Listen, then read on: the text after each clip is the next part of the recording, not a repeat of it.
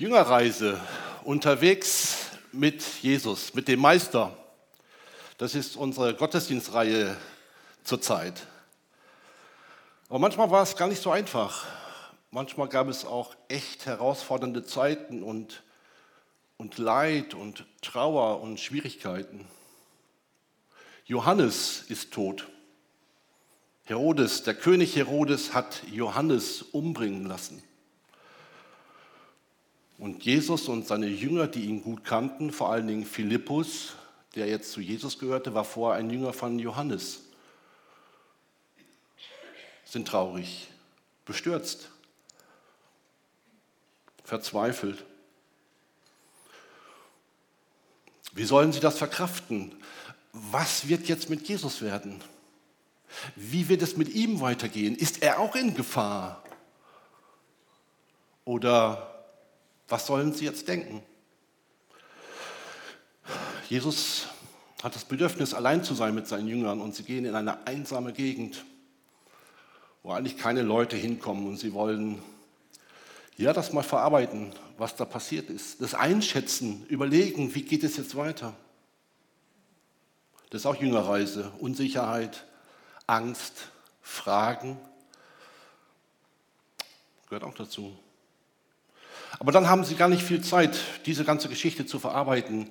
Menschenmassen folgen ihnen, kommen in diese einsame Gegend, und am Ende sind das fünftausend Leute, die an diesem Tag ihre Zeit mit Jesus verbringen, ihm zuhören, an seinen Lippen kleben, seine Worte verfolgen. Und am Abend geschieht dieses spektakuläre Wunder der Speisung der fünftausend. Das alles berichtet Matthäus in Kapitel vierzehn. Aber es wird in derselben Reihenfolge auch bei Markus und bei Lukas berichtet. Und wenn das so ist, dann hat es meistens einen Grund, und es will irgendwie auch schildern, das gehört zusammen. Diese Traurigkeit, dieses Opfer von Johannes, dieses Leid und diese große Erfahrung. Und dann lässt Jesus die Menschenmenge alleine, schickt seine Jünger über den See nach Hause. Vielleicht hat er gesagt, es war jetzt anstrengend, ihr wart alle dabei, habt alle Brot und Fisch verteilt, jetzt müsst ihr euch mal ausruhen, macht mal Pause. Und er geht auf diesen Berg in dieser Gegend und äh, will mit Gott alleine sein. Er will mit seinem Vater sprechen, er will beten, er will sich in seiner Berufung neu festigen lassen. Er will neue Kraft gewinnen. Und die Jünger segeln quer über den See Genezareth nach Kapernaum. Das haben sie schon hunderte Mal gemacht, und das kennen sie. Aber der See ist unberechenbar. Von den Ufern kommen manchmal so Fallwinde und können augenblicklich einen Sturm verursachen. Und dann geraten sie in solch einen heftigen Sturm, und sie kämpfen um ihr Leben.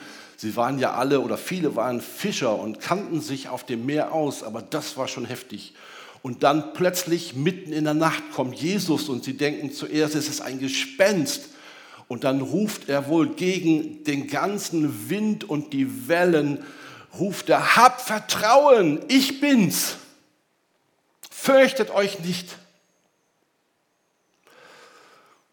Das sind so irgendwie so heilige Momente, wenn Jesus mitten in einer schwierigen Situation in unser Leben hineinkommt. Bei Mose war das schon, wo Gott sagte, ich bin der, ich bin, fürchte dich nicht. Immer wenn dieser heilige, großartige, mächtige Gott uns Menschen begegnen, dann kommt dieses fürchtet euch nicht. Ich bin auf eurer Seite, ich bin für euch. Was Petrus dann allerdings ähm, bewegt, Jesus zu fragen, ob er aus dem Boot steigen kann, das bleibt irgendwie auch ein Rätsel. Petrus ist ein echter Abenteurer, und es kann ihm immer gar nicht zu doll gehen. Und äh, er wagt immer mehr als andere. Da sitzen zwölf Jünger im Boot, und na klar, Petrus ist der, der zu Jesus will, der das Besondere vielleicht erleben will. Ich habe mal ausgerechnet, einer Von zwölf Jüngern sind acht Komma drei Prozent. Man könnte auch sagen, unter uns, das sind so diese acht Komma drei Prozent unter uns, die auch das lieben mit dem Abenteuer, die gerne was erreichen wollen, die eine Vision haben, die vorne weggehen, die was wagen. acht Komma drei Prozent. Jesus geht auf Petrus ein. Er sagt nicht, Moment mal, wir haben schon Probleme genug, bleib lieber im Boot sitzen. Ich muss erstmal den Sturm stillen, damit ihr nicht alle aus dem Boot fallt. Nein, Jesus sagt, komm. Und er macht es. Petrus geht aus dem, auf dem Wasser. Und äh, man kann nur sagen, wow. Ja, von euch schon mal jemand auf dem Wasser gegangen? Durch eine Pfütze vielleicht, wo man dann nicht ertrinken kann. Aber Petrus ist der einzige Mensch, von dem ich weiß, dass er auf dem Wasser gegangen ist. Außer in der Geschichte die Hütte, da ist auch noch mal einer, aber das ist eine Geschichte. Petrus, der einzige Mensch, der auf dem Wasser gegangen ist. Was für ein Erlebnis. Aber es ist nur von kurzer Dauer. Die Wellen und das Wasser, und das ist dann doch zu viel. Ja, und er sinkt. Und gerade fängt Jesus ihn noch auf. Und er sagt, Petrus, du hast wenig Vertrauen. Warum hast du gezweifelt? Dann legt sich der Wind und sie segeln gemeinsam ans Ufer. Und am Ende von Kapitel vierzehn steht dann, auf der anderen Seite des Sees gingen sie in Genezareth an Land. Als die Menschen dieser Gegend Jesus erkannten, verbreitete sich sofort in der ganzen Umgebung, dass Jesus da war. Schon bald betrachteten, brachten die Leute alle ihre Kranken zu ihm, dass er sie heilte. Die Kranken baten ihn, auch nur den Saum seiner Kleidung berühren zu dürfen. Und alle, die ihn berührten, wurden gesund. Wow, was für eine Geschichte. Was für ein Kapitel. Was für spektakuläre Geschichten. Man müsste jetzt das ganze Kapitel vierzehn nochmal so in Ruhe sich zu Gemüte führen. Was für eine Jüngerreise und wie sie Anteil genommen haben daran, wie sie dabei waren, wie Jesus sie gebraucht hat. Bei der Speisung der fünftausend waren sie alle beteiligt und natürlich beim Sturm auch. Petrus hatte hier wohl das besondere Erlebnis. Aber was bedeutet zum Beispiel diese Geschichte von der Sturmstillung? Die Situation wird mit Worten beschrieben, die auch ganz andere Formen von Bedrängnis beschreiben könnten. Es gibt Gegenwind, das Leben ist hart, es ist mühsam, man hat Angst, ist unsicher, ob man das Ganze durchsteht. Und äh, solche Stürme kennen wir ja alle. Und vielleicht ist ein, der ein oder andere gerade mittendrin in so einem Sturm. Ja, muss man ja gar nicht äußerlich sehen, das kann da drin sein, das kann hier sein. So ein Sturm, wo er kämpft um dieses Vertrauen zu Jesus und in einer schwierigen Situation ist, vielleicht in einer Ehekrise oder in einer sonstigen Beziehungskrise oder im Blick auf die Arbeitsstelle oder sonst irgendwas. Es ist nicht das einzige Mal, dass die Jünger mit Jesus in einen Sturm geraten. Es gab es schon mal, wo Jesus mit im Boot war und wo er schlief. Und man könnte irgendwie denken, immer wenn Sturm ist, ist Jesus gerade nicht verfügbar. Warum kommen wir eigentlich immer wieder in Stürme? Sollte uns der Glaube davor nicht schützen? Und jedes Mal ist es so, dass Jesus erscheint und dann sagt, hab keine Angst. Und das kommt ja im Evangelium oder in der Bibel so oft vor. Und ich glaube, es ist einer der Sätze, die unser Leben braucht, besonders im Sturm. Petrus macht dann ja einen Schritt aus dem Boot heraus. Und ähm, was dann passiert, kann man ja unterschiedlich verstehen. Man könnte die Geschichte als Geschichte des Scheiterns ansehen. Petrus packt es einfach nicht. In manchen Bibeln steht auch die Überschrift, der sinkende Petrus. Petrus ist großspurig, er wagt sich auf das Wasser Aber dann sieht er den Wind und die Wellen und dann schrumpft sein Glaube irgendwie ganz schnell zusammen. Der sinkende Petrus, was für ein Versager. Vielleicht geht es dir manchmal auch so, dass du diese Geschichte von der Seite anschaust. Du bist mitten im Sturm, kämpfst mit den Wellen. Das Schiff droht zu kentern und dein Schiff droht zu kentern und du merkst, du packst es nicht. Nimmst all deinen Glauben, den du aufbringen kannst, in die Hand und versinkst. Und du denkst wieder mal, typisch ich, der Glaube reicht mal wieder nicht aus. Du Kleingläubiger, du Zweifler, du Opfer. Damit meint Jesus Leute wie mich. Ist das dein inneres Gefühl, dein, deine Selbstaussage? Man könnte die Geschichte auch anders lesen. Man könnte... Ähm, Man muss sie nicht als Geschichte des Scheiterns erleben, sondern vielleicht sogar als Geschichte des Glaubens. Petrus geht ja tatsächlich Schritte auf dem Wasser und als Jesus ihn dann in den Arm nimmt, ja, kann man auch sagen, wie so ein Freund, er nimmt ihn in den Arm und sagt, komm Petrus, jetzt gehen wir wieder zum Boot zurück. Geht er auch nochmal übers Wasser. Was für ein Erlebnis. Und vielleicht sollten wir diese Geschichte nicht so nennen, der Glaube reicht nicht, sondern vielleicht könnten wir sagen, das ist die Geschichte der ersten Schritte. Die ersten Schritte auf dem Wasser. Doro hat ja von den kleinen Schritten vorher gesprochen. Und vielleicht ist das auch so eine Herausforderung, vielleicht gar keinen so einen großen Schritt zu machen, sondern kleine Schritte. Vielleicht haben die Jünger auch dieses Erlebnis nochmal reflektiert. Thomas hat gesagt, wie kann man nur so bescheuert sein? Ich bin im Boot geblieben. Es war ja schon, schon Stress genug. Und Johannes hat vielleicht ein bisschen neidisch gedacht und hat sich gewünscht, er wäre der gewesen, der aus dem Boot gestiegen wäre. Die anderen Jünger haben vielleicht überlegt, haben gesagt, gut, dass wir im Boot geblieben sind, sonst hätten wir uns auch noch einen Rüffel von Jesus eingehandelt.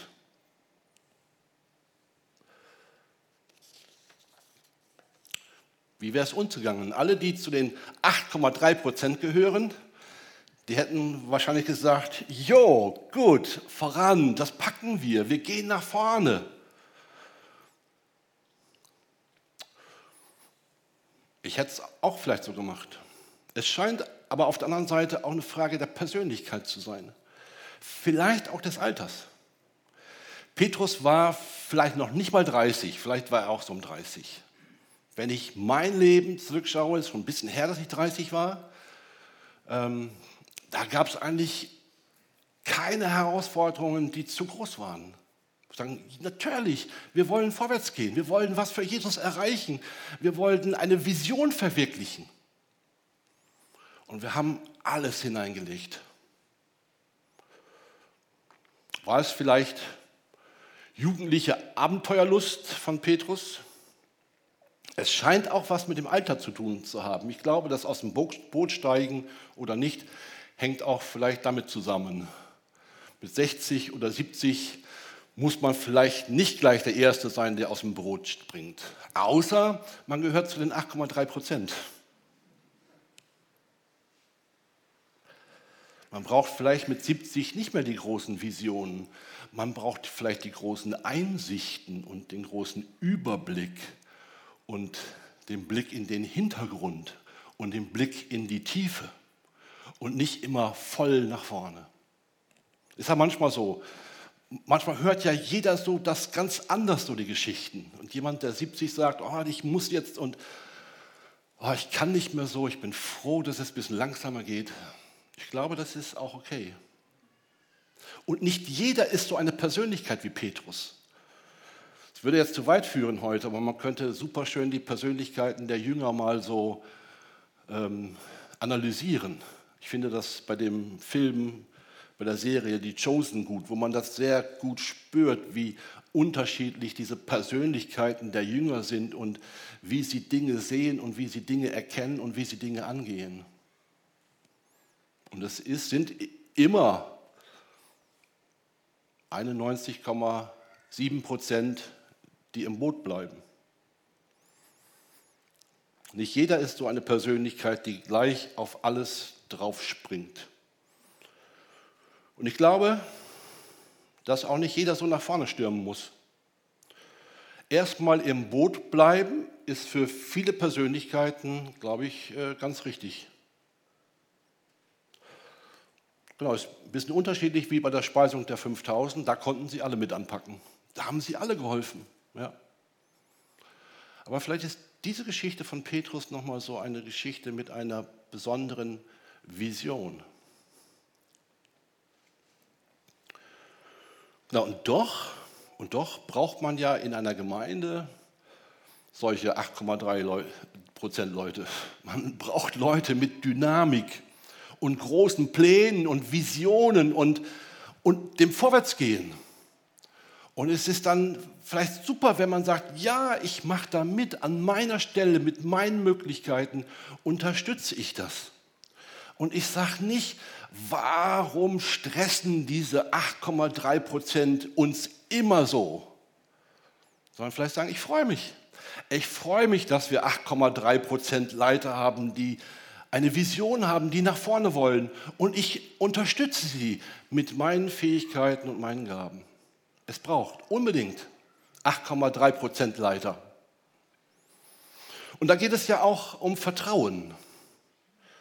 Und in dieser Geschichte geht es ja nicht nur um Vertrauen zu Jesus, sondern es geht ja letztlich auch um Vertrauen zueinander. Man könnte auch sagen, um Vertrauen in Jesus als geistliche Gemeinschaft. Vertrauen sozusagen als Ausdruck einer geistlichen Gemeinschaft. Und ähm, vielleicht ist das Wort, was die Bibel dazu sagt, so ein ganz wichtiger Aspekt, die Einheit trotz unterschiedlicher Persönlichkeiten, unterschiedlicher Meinungen, unterschiedlicher Ansichten, trotzdem sich in solch eine vertrauensvolle geistliche Gemeinschaft hineinzugeben. Vertrauen steht dem Misstrauen gegenüber. Und, und ähm, ich dachte so, ja, Misstrauen ist auch irgendwie äh, ein schwieriges Wort. In unserer Gesellschaft schon auch nochmal so ein Wort, das irgendwie vieles bestimmt. Manchmal fragt man sich ja noch, ähm, wem kann man denn überhaupt noch vertrauen? Muss man nicht allem irgendwie misstrauen?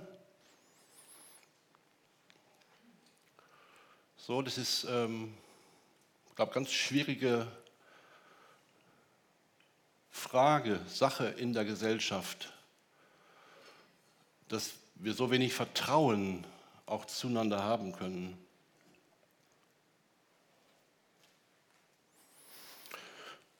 Jemand sagte mal, Misstrauen ist ein guter Ratgeber, aber eine schlechte Grundhaltung.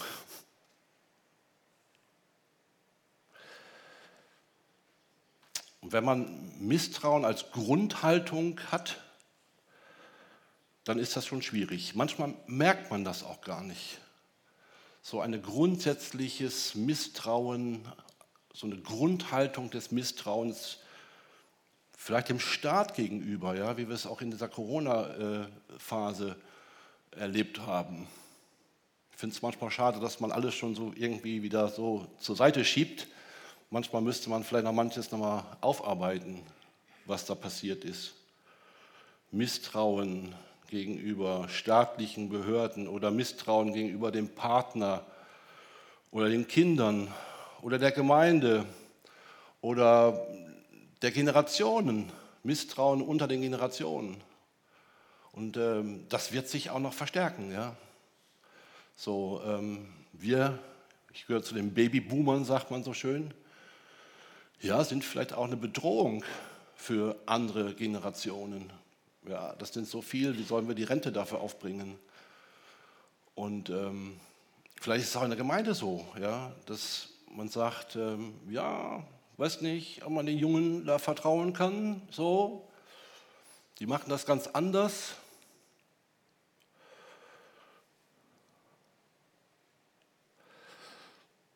Es gibt ja Persönlichkeiten, die sind überhaupt nicht misstrauisch. Ja. Die glauben eigentlich alles. Ja, und dann gibt es Leute, die sind nur misstrauisch. Ja. Beides hat Vor- und Nachteile. Ja. So sind wir aber als Persönlichkeiten. Misstrauen ist nicht nur schlecht. Kritisches Hinterfragen, Zusammenhänge verstehen, beteiligt sein, ein Teil davon sein, ist ja unheimlich wichtig, auch für Vertrauen. Aber man kann auch so in eine Grundhaltung des Misstrauens so hineinrutschen. Man kann sich so, ja, so, hin, so, so da reinarbeiten. Und das wird dann eine Blockade für ganz viel. Manchmal merkt man das gar nicht, wie man so runterrutscht. Und ähm, vielleicht ist das auch so eine Frage, wie sieht das bei mir aus? Man will ja mit dem Misstrauen irgendwie doch was Gutes. Also man möchte, was, was da ist, vielleicht bewahren oder was gut wäre, forcieren. Also jemand, der misstrauisch ist, heißt ja nicht, dass, dass der was Schlechtes will. Aber durch das Misstrauen als Grundhaltung zerstören wir letztlich das, was wir eigentlich fördern wollten. Es zerstört Beziehungen, wenn Partner so eine Haltung haben einander gegenüber, dann kann man eigentlich sagen, was man will. Dann, dann funktioniert das nicht mehr. Es zerstört Familien. Und wenn alle Bürger in unserem Land so eine misstrauische Grundhaltung dem Staat gegenüber haben, zerstört es auch die Demokratie. Und was nach der Demokratie dann käme, ist bestimmt nicht besser. Es ist irgendwie, ja, ich finde schon auch eine Gratwanderung zwischen so einer kritischen Haltung und einer grundsätzlichen Haltung. Und ich merke das immer, ich merke das. Man kann da ganz schnell hinkommen und ich merke das und ich habe das auch so gemacht. Ich habe mich für Vertrauen neu entschieden. Und Vertrauen braucht eine Entscheidung. Misstrauen kommt von selber. So, sukzessive. Vertrauen braucht eine bewusste Entscheidung. Und es ist, glaube ich, ein großer Unterschied, ob, ob, ob man aus einer wohlwollenden Vertrauenshaltung dann Kritik übt oder ob man aus einer grundsätzlichen Misstrauenshaltung Kritik übt. Spannendes Thema, was man sicherlich jetzt nicht nur ähm, in so einer Predigt kurz ähm, abhandeln kann. Aber diese Geschichte der Sturmstillung ist auch irgendwie eine Metapher. Und es stellt sich ja die Frage aus dieser Sturmstillung, worauf vertraust du, wenn es schwierig wird? Oder was könnte deine nächste Herausforderung mit Jesus sein? Und ich finde, das ist eine Geschichte des Vertrauens und des Glaubens. Und auch wenn ich nicht zu diesen acht Komma drei Prozent gehöre oder nicht mehr dazu gehöre, dann gibt es doch für mich trotzdem Herausforderungen. Vielleicht nicht mitten im Sturm auf dem Wasser aus dem Boot steigen, aber wenn das Boot an Land ist, auszusteigen und sagen, was sind jetzt die nächsten Schritte? Welchen Schritt, Gott, willst du mit mir gehen? Was ist dran? Und auch hier muss man sich für den Vertrauensschritt immer neu entscheiden.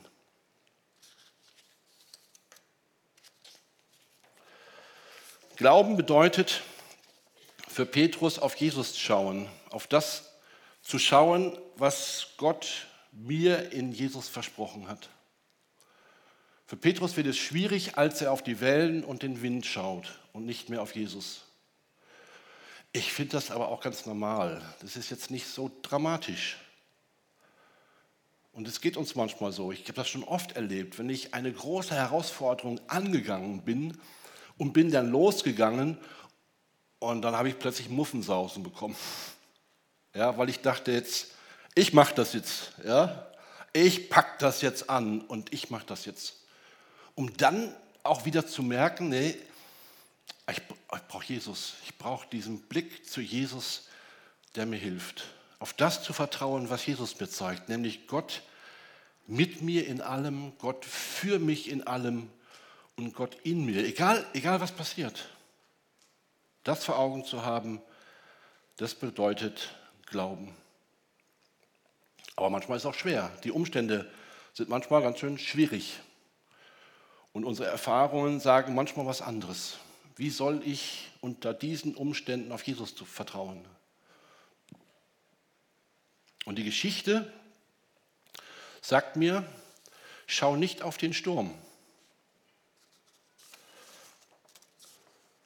Schau nicht auf den Sturm, aber schau auch nicht auf dich selbst. Schau nicht auf deinen Glauben. Frag nicht, wie du deine geistlichen Fähigkeiten verbessern kannst, wie du deinen Glauben boostern kannst. Versuche nicht noch mehr aus deinem Glauben herauszupressen. Versuche deinen Glauben nicht zu perfektionieren. Wir leben ja heute in einer Zeit der Selbstperfektionierung und der News und der hohen Ansprüche. Ja. Manchmal möchte ich den jungen Leuten sagen, lebt doch einfacher. Mach dir nicht so einen Stress, du bist okay. Und wie du deine Kinder erziehst, du musst deine Kinder nicht zu perfekten Kindern erziehen. Wenn du das versuchst, geht es garantiert schief.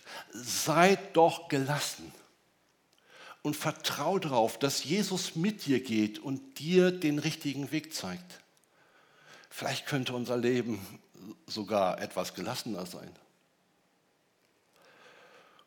Diese, diese Perfektionierung unserer, unseres Zeitgeistes, die prägt auch unseren Glauben. Und die einfache Botschaft von der Sturmstillung hieße, schau auf Jesus. Das ist ein Unterschied. Das ist der Unterschied. Als Petrus Jesus aus dem Blick verliert und untergeht, was passiert dann? Im Text heißt es, dass Jesus sofort seine Hand ausstreckte und Petrus wieder zu sich zog. Sofort. Er lässt Petrus nicht zappeln, sozusagen, dass er mal bis hier sozusagen untergeht. Wahrscheinlich ist er vielleicht nur so kurz eingesackt und Jesus hatte ihn schon. Jesus hat keine Freude daran, uns zappeln zu lassen. Oder uns im letzten Moment herauszurufen. Vielleicht hat Jesus ja gesagt, Petrus, ich bin dein Freund. Petrus, mir kannst du bedingungslos vertrauen. Und was ist das für eine großartige Geschichte? Ich kann mir ja manchmal selber nicht vertrauen. Und vielleicht Leuten auch nicht immer so. Meiner Frau vertraue ich allerdings, glaube ich, ziemlich. Ja. Aber ich weiß, Jesus kann ich in allem vertrauen. Aber das funktioniert auch noch nicht so richtig gut manchmal.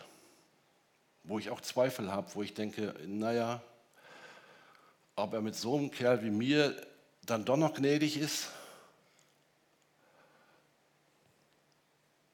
Aber er lässt Petrus nicht zappeln. Am Ende kommt es nicht auf unsere Fähigkeiten an. Es kommt auch nicht auf unsere religiöse Konzentrationsfähigkeit an. Ob wir es schaffen, unbeirrt den Blick auf Jesus zu richten.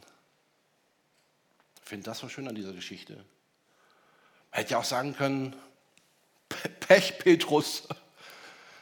Du hast nicht auf mich geschaut, also blub, blub, blub. Weg bist du.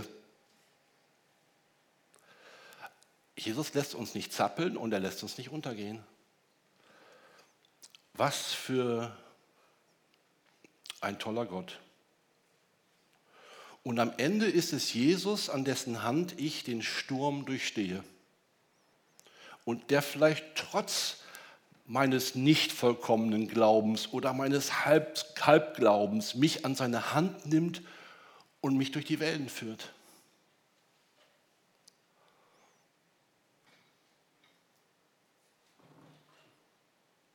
Ich wünsche dir, dass du das in all deinen schwierigen Situationen erlebst. Dass du auf Jesus schauen kannst, dass du ihm vertrauen kannst und dass du dich für dieses Vertrauen entscheiden kannst. Und ich wünsche dir auch, dass du die Herausforderung anpackst. Ob du nun zehn oder fünfzig oder achtzig bist. Ich glaube, Jesus hat für uns alle eine Berufung und einen Auftrag. Der muss ja nicht gleich groß sein. Der kann ja Doro, so kleine Schritte bedeuten. Aber ich glaube, das Entscheidende ist, dass wir uns immer neu dafür entscheiden, Jesus zu vertrauen. Ich möchte mit uns beten. Jesus, wir sind so tief davon beeindruckt, wer du bist, was du bist, dass du ein Freund bist, dass du ein Heiland bist, ein Retter bist, ein Arzt bist, ein Heiler bist, ein Ermutiger bist, dass du uns, ja, dass du vertrauenswürdig bist, hundert Prozent vertrauenswürdig und dass wir das immer neu verstehen, auch in manchmal ja so begrenzten Situationen und dass wir dich als diesen vertrauensvollen Freund erleben. Das wünschen wir uns und dass du unser Bild von dir auch korrigierst. Manchmal haben wir so ein verschrobenes Bild von dir, von dem Gott. Ich bitte dich, dass du ja, uns durch, auch jetzt durch das nächste Lied nochmal so stärkst und ermutigst und kräftigst. Amen.